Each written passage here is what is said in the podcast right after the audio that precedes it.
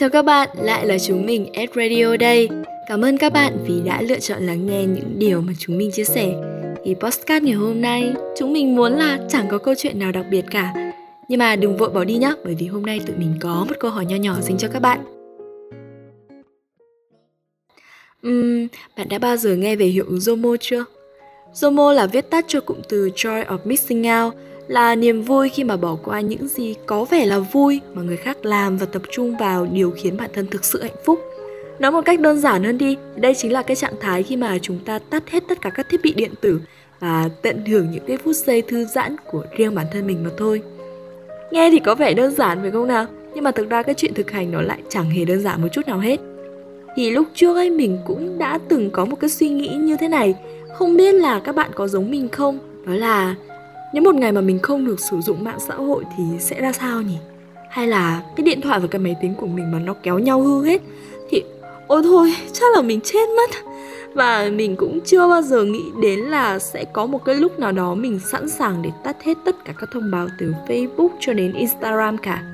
Bởi vì mình nghĩ rằng khi mà mình tắt đi ấy, Thì mình sẽ bỏ lỡ một cái tin nhắn quan trọng nào đó thì sao? Hay là bỏ lỡ một cái điều gì đó hay ho?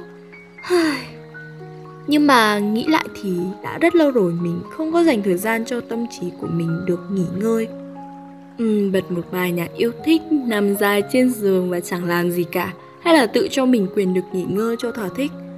Ừ, đây đều là những thứ mà đã rất lâu rồi mình không có làm cho bản thân mình.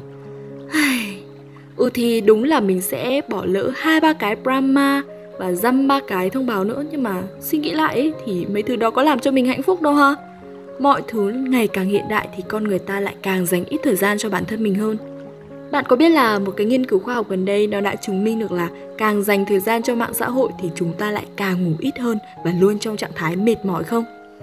Chính vì thế mà chúng mình tin là hãy thử một lần nằm xuống, nhắm mắt lại và mơ mộng đủ thứ ở trên đời để cho cái tâm trí của mình nó sẽ được nghỉ ngơi và đứa trẻ bên trong mình cũng được vỗ về nhất là khi dịch covid này thì sẽ khiến cho sức khỏe tinh thần của bạn ổn định hơn rất là nhiều đấy để rồi hẹn một ngày không xa tụi mình lại gặp nhau nha